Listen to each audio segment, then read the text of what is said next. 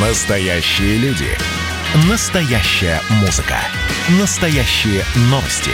Радио «Комсомольская правда». Радио про настоящее. 97,2 FM.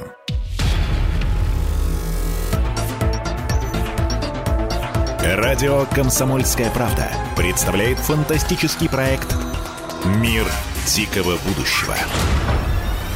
Серия первая. Шахматы.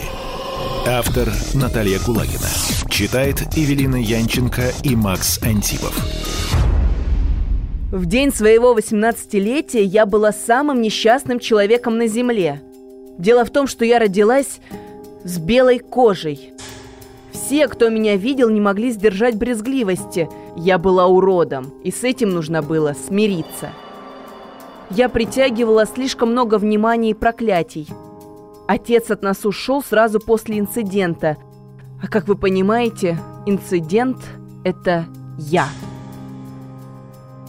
Наш мир населяли только черные люди. Прекрасные, как черные статуи Древней Греции. Все культуры воспевали красоту темного тела. И только я, белая, как медуза, позорила человеческий род. У меня было редкое заболевание – альбинос – я была белой птицей в стае вороньих. Но сколько бы я ни представляла себя орлом, по жизни я была мокрой курицей. Столько внимания, сколько было у меня, не выдержала бы ни одна рэп-певица, рэп-звезда древнего мира. На меня глазели с утра до вечера и тыкали черными пальцами в мою нежную фарфоровую кожу. Глаза мои, как назло, были ярко-синего цвета. Краска приливала к щекам, и все видели кровеносные сосуды под моей кожей. Я была белой лягушкой, живот которой распарывали каждый день. А он каждый день к вечеру зарастал, чтобы пытка повторялась вновь и вновь. Итак, в свои 18 лет я сидела дома и рассматривала дрожащую вену под белоснежной кожей – в очень старинной книге про Гарри Поттера мы проходили ее в разделе древней летописи, которую написала очень талантливая чернокожая писательница. Был эпизод, э, когда в момент отчаяния Гарри Поттеру прилетела сова. Его жизнь изменилась. Но ко мне не мог прилететь даже попугай. Я сама была белой птицей. Только я могла подсказать себе, как жить в мире, где ты родилась пугалом, живешь пугалом и, скорее всего, им и помрешь. Чем я могла себя развеселить в 18 лет? Насколько бы было мне легче, если бы чернокожая мама родила бы чернокожую дочь? Хлюпать день рождения носом было уже неприлично. Я пошла искать собаку.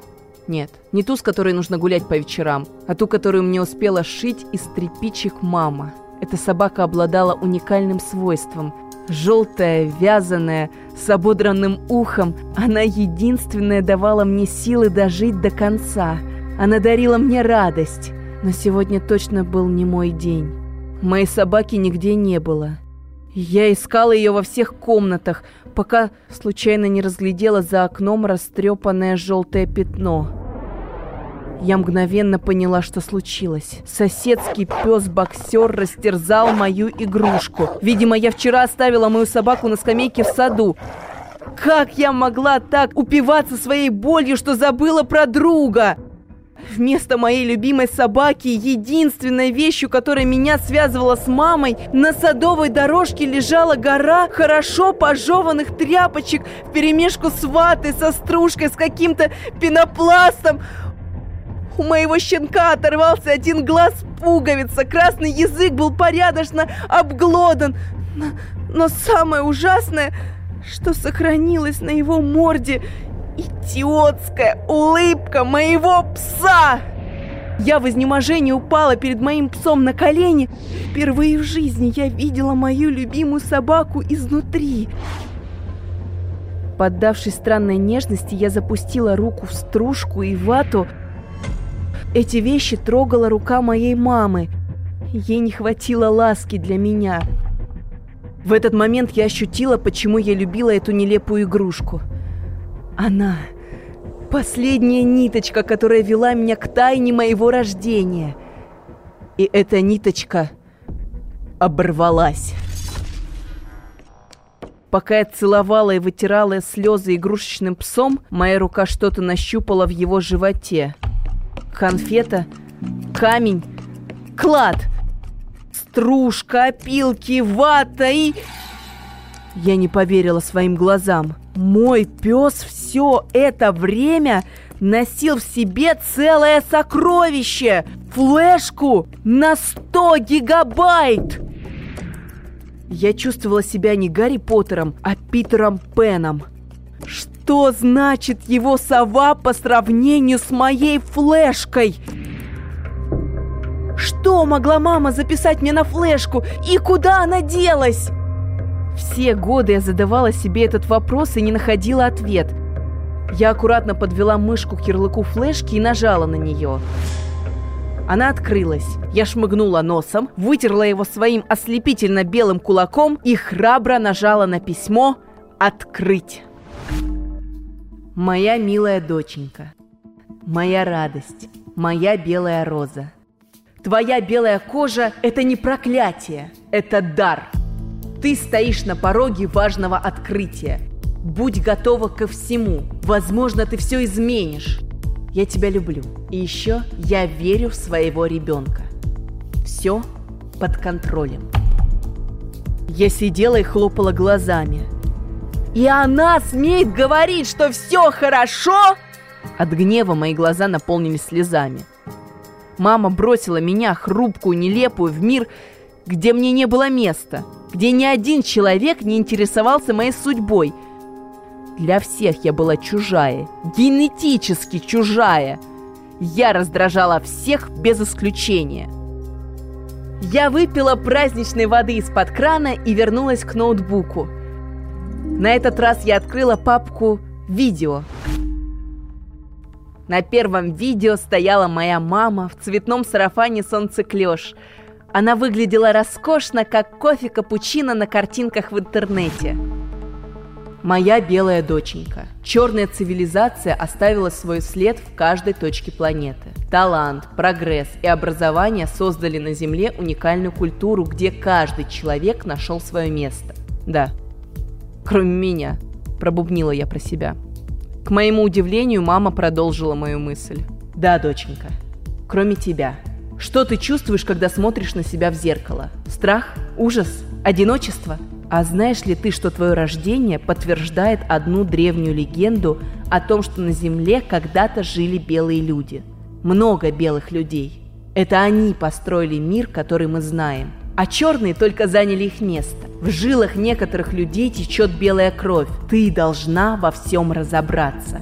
Есть мифы, есть легенды, а есть доказательства. Ты будешь путешествовать по миру, посетишь большие города, найдешь своих предков, и все встанет на место. Сказать, что я была изумлена, ничего не сказать. Не знаю, как моя романтичная мама представляла себе поиск доказательств существования тех, кого никогда не было. Она действительно верила, что я легко забегу на воздушный шар и буду на нем рассекать из города в город? На что? На какие средства? В банке на твое имя лежит солидный счет. Все банковские документы в соседней папке.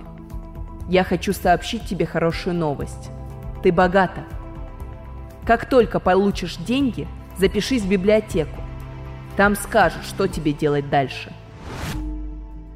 В банке действительно был открыт счет на мое имя, и там были деньги. Так я усвоила первый закон взрослой жизни.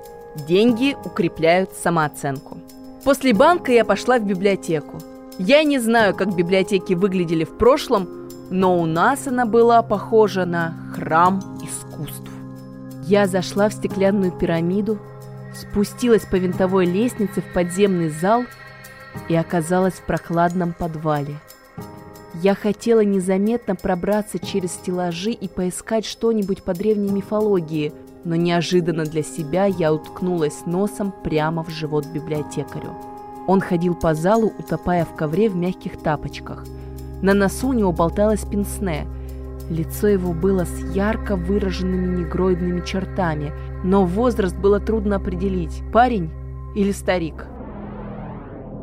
Что молодая барышня желает почитать? Это был единственный человек в жизни, которого не смутила моя белизна. Меня интересуют легенды про белых людей. Отличный выбор. Следуйте за мной. И он буквально запрыгал передо мной, приглашая меня в путешествие. Я пошла за черным кроликом. Надо отдать ему должное. Это был профессионал. Он быстро забросал мой стол нужной литературой и началось то, что я хотела узнать больше всего на свете. Найти себя. Оказывается, мама была не так уж не права. На Земле сохранилось очень много преданий о белой расе. Я пролистала книгу до конца. Везде то же самое. Гордые черные люди и присмыкающиеся перед ними белые – из этих картинок выходило следующее. Во-первых, белые люди действительно когда-то существовали на Земле, а во-вторых, их связывали с черными какие-то сложные отношения. В меня вселился червяк сомнения, невроз. Теперь я знала, что не успокоюсь, пока не узнаю до конца всей правды. Информации было слишком много, и она требовала осмысления. Здесь, в прохладном подземелье, я ощутила инсайт. Я увидела других белых людей. Да, на картинках, да, в нелепых позах. Но это были они, люди моего цвета кожи. Я долго раскачивалась на стуле, не зная, что делать дальше. Почти во всех книгах на разные лады рассказывалась одна и та же история. Черные и белые жили вместе, но белые убили кого-то очень важного. Этот важный был настолько крут, что его мощи возили в золотом гробу целый год. А потом к белым пришло озарение. Чего же они наделали? Они стали сами проситься в рабство, чтобы искупить свою ошибку. Они сами надели на себя цепи и приехали в Африку для покаяния, но умерли по дороге. Их убил стыд за свои поступки. Я прочитала всю книгу сказок на одном дыхании. Основной сюжет практически не менялся. Разница была только в деталях. Как именно белые люди страдали – и искали прощения у черных людей. В какой-то момент белых людей в библиотеке стало так много, что мне показалось, что их хрупкие тени подошли ко мне вплотную, окружили меня и шептали всего одно слово «Вспомни!» Вспомни, вспомни, вспомни, вспомни. Я тряхнула головой с белыми кудрями, которые вились вокруг меня, словно облако, оглянулась по сторонам на меня смотрел черный Эйнштейн, черный Пушкин, черный Моцарт. Как я могла допустить сомнение в черной расе? Мне так хотелось найти свою стаю, что я схватилась за любое объяснение, даже если его нашла в поучительной детской книжке. Было нелепо предположить сам факт существования белой расы. Верить в это было наивнее, чем верить в космических пришельцев. Мой ген альбиноса отчаянно искал своих среди чужих, но своих на этой планете не было. За моей спиной слегка качнулся воздух. Это библиотекарь в мягких тапочках дал мне понять, что время посещения книгохранилища закончилось. Он с любопытством посмотрел на мой стол, заваленный старинными книгами. Я ярко покраснела. Все книги были открыты на страницах с иллюстрациями белых людей. Интересуетесь историей? Да, задали в школе реферат «Древние мифы». В мифах сохранились осколки правды. Эти осколки как куски золота в горных породах. Никогда не знаешь, какой из них настоящий. А вы верите в белых людей? Я видел их в жизни. Вы видели кого-то, кроме меня? Да, у меня была... была подруга. Нам, конечно, не разрешали встречаться. К альбиносам относились так же, как древние люди относились к спиду. К этой девушке нельзя было даже приближаться, но мы любили друг друга. И что с ней случилось? Не знаю. Ее замучили.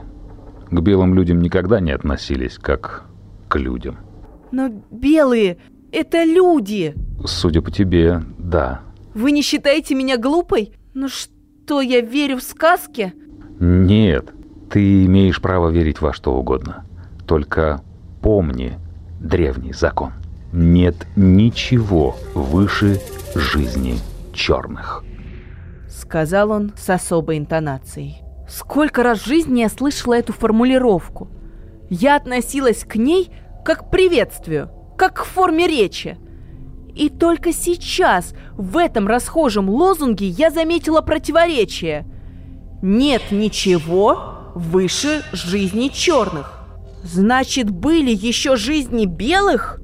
Кто с кем мерился крутизной на самой заре человечества? Библиотекарь смотрел на меня с пониманием. Он словно сам показал мне эту логическую нестыковку. Он словно нажал на выключатель, и в моей голове вспыхнул свет. Тебя, правда, интересует древняя история? Я кивнула головой. Я на секунду поверила, что библиотекарь выведет из книгохранилища еще одного белого человека и еще, что у него в руке козырь, которым он дразнит меня с непонятной целью. Может быть, он провокатор? Между тем библиотекарь дождался, пока на моем лице утихла буря чувств и продолжил. У меня есть знакомый, коллекционер. У него есть странное хобби. Он собирает и систематизирует древние легенды. Если ты действительно готовишь реферат, то ты вполне могла бы взять у него консультацию. Он прекрасно разбирается в этой теме. Да, конечно. Запомни адрес и небольшая просьба – Никому его не говори. Жизнь, черных превыше всего. Сказали мы хором. Почему в конце этой дежурной фразы вместо прощания мы посмотрели друг на друга так, словно с этих пор нас объединяет тайна?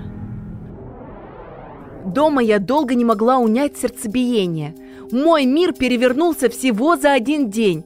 Мама в цветастом платье, библиотекарь в мягких тапочках, утопающих в ковре. Они намекали мне, что у такого знакомого прилизанного мира существует тайный кот. Дом коллекционера я нашла быстро. Его квартира находилась в небоскребе на последнем этаже. Бесшумный лифт вознес меня к небесам, я была счастлива. Дверь на этаже была приоткрыта, и я юркнула туда, как белая мышь. В первые секунды я была оглушена волнами прохладного воздуха из кондиционера. Но когда я подняла глаза, я была поражена.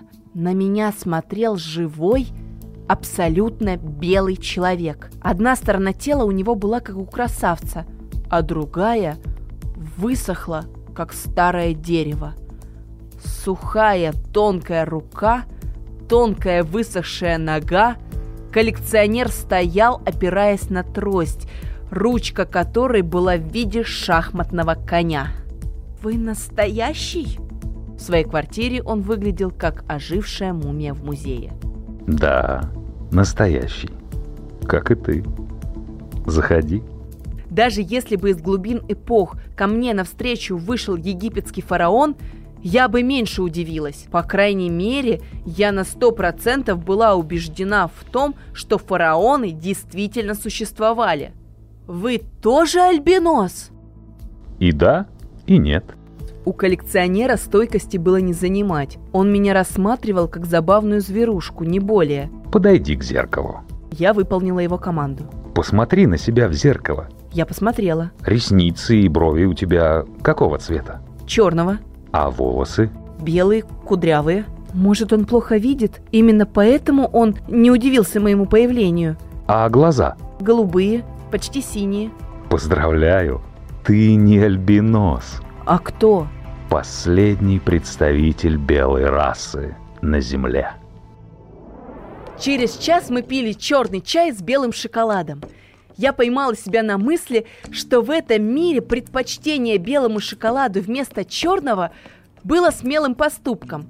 Мне было приятно прикоснуться к чему-то запретному, тайному, и изменить всем воспитательным с детства установкам с кусочком шоколада. По очевидным причинам коллекционер древностей стал мне дорог с первого взгляда. Я как Маугли нашла свою стаю – Мама, библиотекарь, коллекционер. Я больше не была одна. Существование белых людей – самая большая тайна на Земле. Сейчас ни один ученый на Земле не возьмется утверждать, что они на самом деле были. Как динозавры? Нет. Существование динозавров научно доказано. Единственные споры идут вокруг того, какого цвета были динозавры. Некоторые ученые утверждают, что черные. Все, что рождается с черным цветом кожи, автоматически приравнивается к высшему виду. А с белым? С белым сложнее. Эти люди не должны рождаться.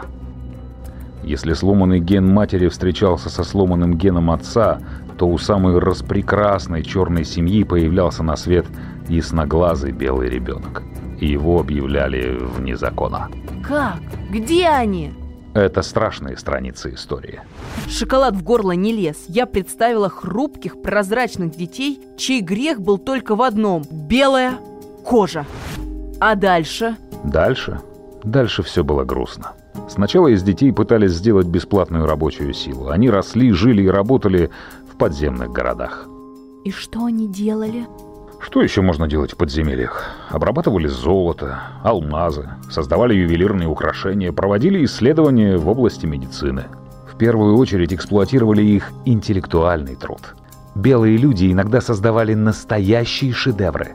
Это не вписывалось в теорию эволюции жизни, где все высшее принадлежит черным и нет никого выше их жизней. Ревность к творчеству породила страшные последствия – к власти пришел человек, чья программа содержала только один пункт – извести белых людей до последнего человека. Его не смущало, что белые люди живут глубоко под землей, что они иногда создавали настоящие произведения искусства, что над ними ставили медицинские опыты, а их тела, в общем, неважно. И что он сделал? Он засыпал подземелья. Выжил только один ребенок. И кто он? Это я. Я смотрела на него и не могла поверить своим глазам. Коллекционер не собирал древности. Он и был этой самой древностью. Он жил долго без воздуха. Вот почему у него слабые ноги, высохшее тело и такое юное лицо. А что сейчас делают с такими людьми? Белые люди уже давно не рождаются. А как же я? Ты исключение. Такое встречается, но очень редко. Тебе выпала великая честь вернуть память о белых людях обществу. А почему я? Неужели на этой земле нет больше дурочек, которые должны освежить память человечеству? Особенно если эта память заснула столь глубоким сном. Потому что ты последнее белое на Земле. Потенциально ты думаешь, как они. У тебя такая же логика, такие же принципы, как у них. Если тебя поместить в незнакомую ситуацию, ты инстинктивно поведешь себя, как они. Ты согласна помочь мне? Как видишь, я почти не хожу, но с твоей помощью мы проникнем в самые тайные уголки мира. Мне предлагали приключение, от которого я не могла отказаться. Впервые в жизни равный мне человек с равной моей болью предлагал мне дружбу. Я не могла его подвести. А что я должна сделать? Когда я жил в подземелье, среди белых людей бродили слухи, что именно они заложили основы цивилизации. Однажды они совершили ошибку. Привезли на процветающий континент рабов – из-за глупости или отсталости науки они решили, что черные люди находятся на более низкой ступени эволюции. И понеслось. Черных людей везли в кандалах, били. У черных людей не было никаких прав. Время прошло, обида осталась. Даже через 200 лет затаенную злобу черных людей не смогли искупить богатые подарки или хорошие выплаты, которыми белые люди стремились загладить вину. Они извинились, выплатили большие деньги потомкам рабов, еще раз извинились, и в знак признания своей ошибки стали платить деньги черным просто так. Но лютая злоба уничтожала старый мир, как эрозия. Коллективный гнев таился в недрах подсознания, чтобы когда-нибудь вырваться на волю. Однажды вулкан гнева, агрессии и злобы взорвался. Черный ураган мести накрыл белый мир. Сначала черные люди сместили власть в одной стране, потом во всем мире. Белое население нещадно уничтожалось. Есть ли доказательства, что хоть слово в этой стройной, но спорной истории мира правда?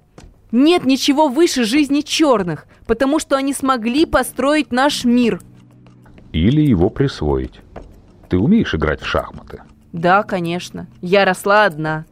Со мной мало кто играл, и я играла в шахматы сама с собой за двоих. Сейчас ты описала, как выглядит одиночество. Коллекционер грустно усмехнулся. Он ушел в другую комнату и принес шахматную доску. Открыл и... Я в очередной раз за день удивилась. В шахматной доске лежали два ряда фигур. Черного и белого цвета. Этого не может быть! Шахматы обычно черные и красные. Нет, моя девочка. До 2037 года шахматы были черные и белые. После победы черных людей на все белое был введен мораторий. Все белое уничтожалось, сжигалось, ломалось. Все, что не могли сломать, переделывали. Статуи перекрашивали. Как показывают летописи, любую историю можно заменить под себя за три дня, три года. А через 30 или 100 лет никто уже не задаст вопрос, как оно все было на самом деле. Когда белые люди наконец поняли, что им не удастся откупиться от своего позорного прошлого, а извинения больше не работают, было уже поздно. На всех ключевых постах были чернокожие люди. Они определяли политику и идеологию стран. Чернокожие объединились в мировое правительство. Их объединила ненависть ко всему, что отличается от них цветом кожи. Белые люди сгонялись в гетто и уничтожались. Хватило 300 лет, чтобы изменить облик планеты. Белый человек превратился в самый гонимый, несчастный, исчезающий вид природы. Но где доказательства? Памятники, произведения искусства. Неужели не осталось ни одного самого маленького артефакта? Осталось. Это ты. Ты найдешь доказательства. Чего? Белые люди очень долго соображали, что их дни подходят к концу, что объявлена война не только им, а их машинам, домам, собственности и их произведениям искусства. Начались поджоги музеев. Палилось все, что попадется под руку, картины, книги, вещи. Этого не может быть! Может. Это уже было в истории. Самые древние мифы рассказывают о кострах Инквизиции, о кострах инков и майя, о кострах, в которых корчились в муках библиотеки Александрии и Древнего Египта. Вся история человечества горит. А на пепле кто-то пишет свои новые имена. Простите, но все это похоже на бред. Я поверю в вашу историю, если сама увижу хоть одно доказательство. Ты сама и найдешь его. Белый человек стал генетическим врагом черной расы. Кто-то из них, белые или черные, должны были покинуть арену истории. И в этот драматический момент группа добровольцев заложила тайник с сокровищами белых людей. Туда свозили все, что можно было спасти. Картины, книги, компьютеры, произведения искусства. И где находится этот тайник? Никто не знает. Мы не можем найти его вот уже 500 лет. А я? Что я могу сделать? Все. В глубине твоего ДНК сохранилась логика белой расы. Если кто и найдет тайник, так это ты. А зачем? Кому это нужно? Мне, тебе и таким, как мы. Возможно, мы найдем тайник и докажем существование белых людей. Мы прекратим рабство и дискриминацию людей любого цвета кожи. Навсегда. Мы вернем права белым людям, дадим шанс тем, кто родится после нас. Найденные артефакты откроют дорогу детям подземелья, их больше не будут мучить, так как меня. И он показал свою сухонькую ногу. А как приступить к поискам? Ты знаешь крупные города и их символы? Нью-Йорк, черная статуя свободы, Санкт-Петербург, черный медный всадник, Москва, черный Петр Первый. Тебе нужен Париж. Последние сведения о тайнике пришли именно оттуда. Там находился большой музей. Когда он горел, добровольцы сгорали вместе с ним, успевая выбрасывать из окон картины и все, что попадало под руку. В то время перевозить далеко такой груз не было возможности. Значит, один из тайников где-то в пригороде Парижа? Ты все ловишь на лету. И коллекционер потрепал меня своей высохшей рукой за воздушные, пушистые, светлые волосы. Наверное, это был единственный день в жизни, когда я была счастлива.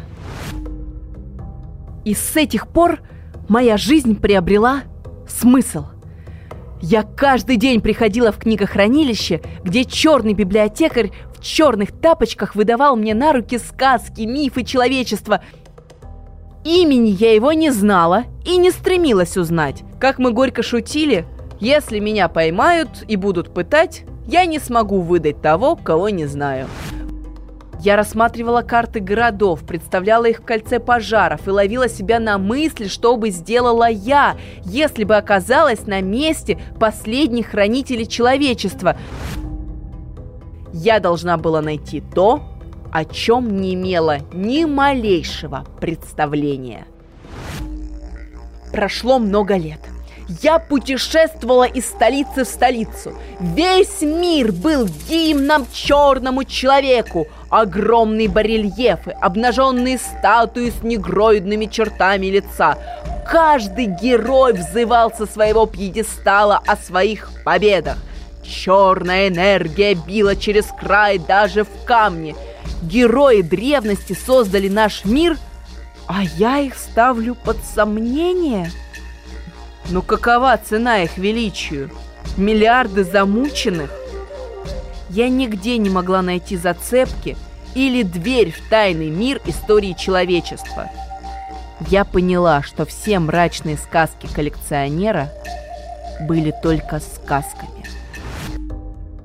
Его больная психика породила этот кошмар.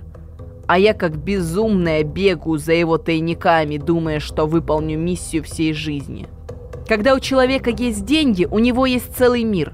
Я выправила себе документы и объехала все города планеты. Я перестала стесняться своей белой кожи, и люди стали воспринимать меня более толерантно.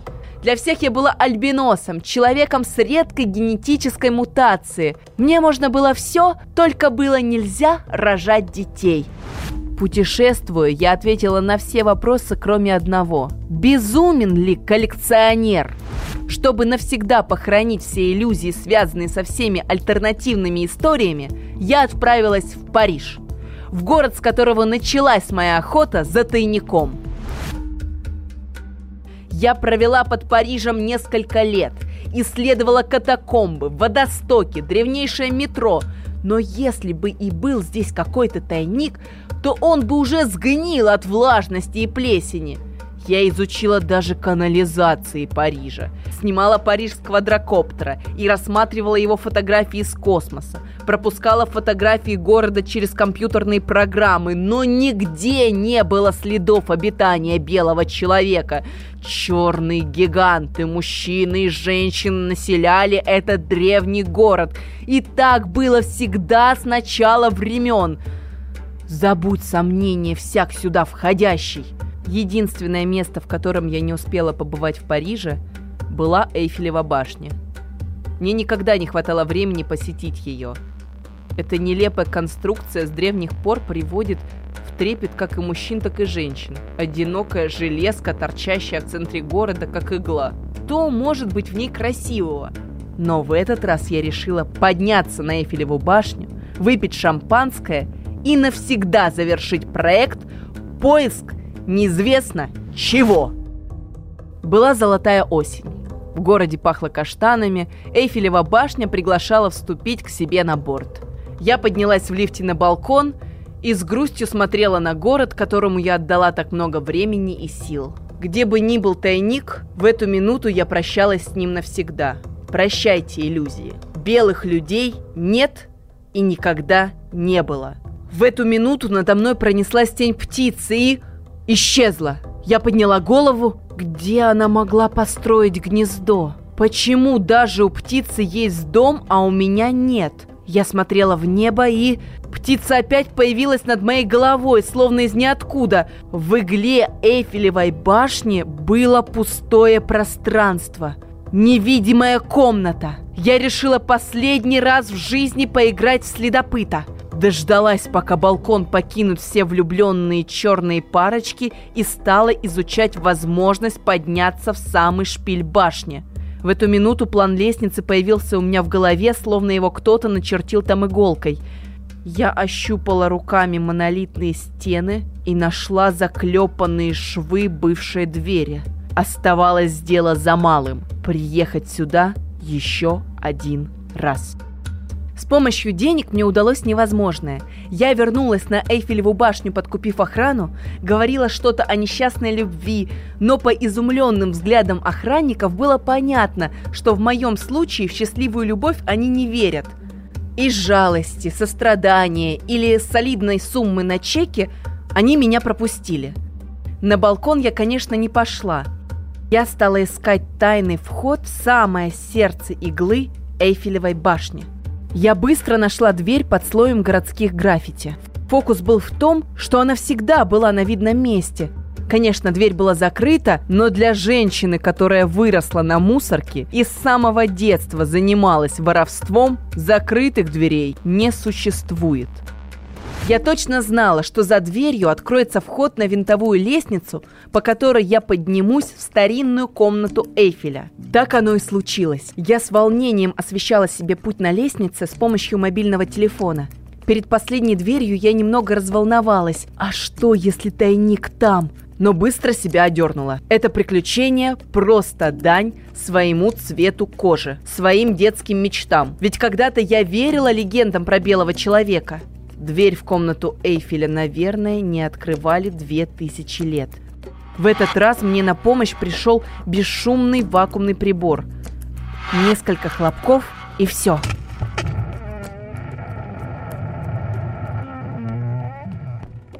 Дверь открыта. Когда клубы дыма разошлись и я откашлялась, Моим глазам предстало необыкновенное зрелище. Сотни картин, расставленных на полу и развешанных в спешке на стенах. Но я видела только одно изображение. На меня смотрела и улыбалась необыкновенной красоты женщина. Одна ее улыбка стоила того, чтобы за нее умереть. Я успела прочитать «Джаконда». Передо мной было самое убедительное доказательство существования белой расы. И в это время небо разрезали лучи света. Все вокруг наполнилось шумом двигателей, вертолетов. Из вертолетов донеслось Оставайся, ничего не трогайте. Любое ваше действие будет расценено как вредительство. Какие-то черные люди штурмовали Эйфелеву башню сверху и снизу. Я краем глазом заметила еще одну картину и смотрела на нее во все глаза. С нее в луче света шел прямо на меня белый Христос. Внезапно в комнате начался пожар. Джаконда улыбнулась в последний раз и исчезла в огне. Следом за ней в огне погиб белый бог. Очнулась я в маленькой черной комнатке. Конечно, вы преступница. Но так как вы блистательно справились с заданием, вы имеете право отметить успех. Голос был знаком. Где я слышала его раньше?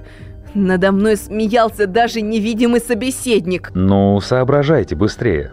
Так мне не интересно играть с вами в кошки-мышки. Мы где-то встречались? В эту драматическую минуту дверь распахнулась, и в проеме дверей появился коллекционер. И куда делись его сухенькие ручка и ножка? Грим, дорогая, это просто грим. Неужели ты на самом деле подумала, что я, великий коллекционер, посвящу тебя в тайну и отпущу на свободу без слежки? Как? Вы все знали? что я ничего не нашла. Нашла еще как. Все-таки голова у тебя хорошо работает. Можешь заметить вещи, которые больше никто не замечает. Сомнительный комплимент. Зато искренний. Что происходит? Девочка моя, нельзя быть такой наивной. Я не коллекционер. Я инквизитор. Это я арестовал твою маму. Она умоляла меня разрешить передать тебе ее послание. Так появилась идея с флешкой. Мне оставалось только аккуратно тебе ее подсунуть. Ты прекрасно заглотила наживку. Но все письма писал я. А деньги? Конечно, мои. Когда это у белой голодранки вводились деньги? Зачем? Мне нужен был тайник, и ты меня к нему привела. Насколько я знаю, ты последняя чистая белая. И это последний хлам, который оставили после себя бледнолицые. И я его уничтожил, чтобы ни у кого не возникло сомнений в происхождении черной расы. Таких, как ты, легко загнать в лабиринт, и они приведут туда, куда надо. Я видел эту Джаконду на репродукциях. Ничего особенного. Баба как баба. Как вы меня использовали? Нашел, отмыл и дал тебе смысл жизни. Это дорогого стоит.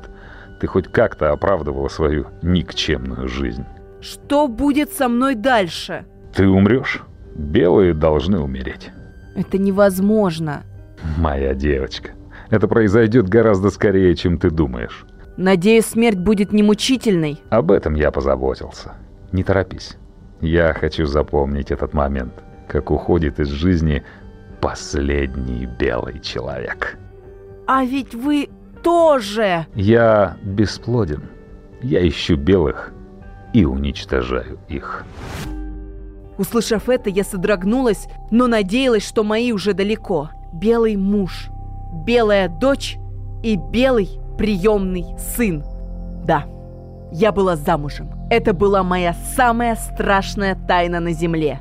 Это было так. Однажды я пришла в библиотеку раньше времени, и в окне в зеркалах увидела отражение молодого белого мужчины, который наносил себе на лицо последние штрихи темного грима. Потом он оделся, загримировал руки и превратился в старика. Только я знала, что под старомодной одеждой скрывается молодое мускулистое белое тело. Я слишком часто приходила в библиотеку, и библиотекарь в мягких тапочках стал моим мужем.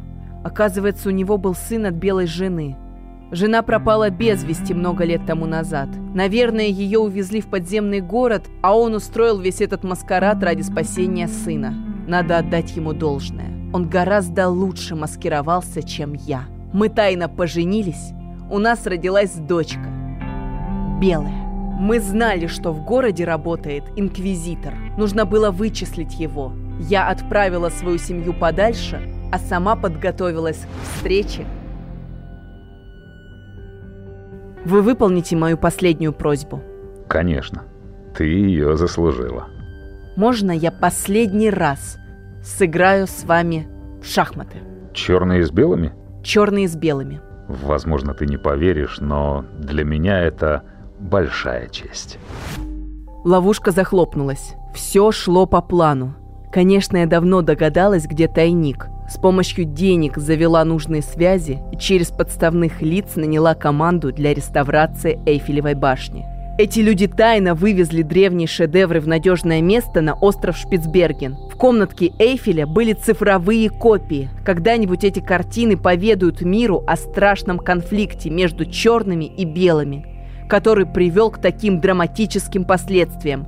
Но пока у меня задача скромнее – обезвредить самого страшного предателя в истории человечества – инквизитора.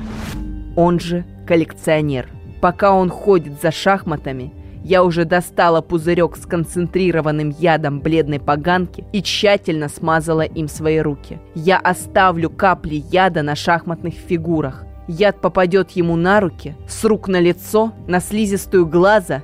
Обязательно попадет.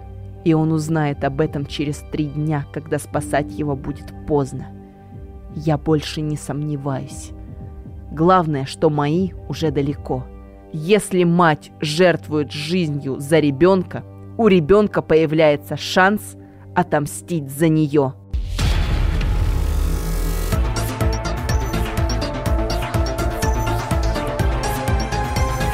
Мир дикого будущего.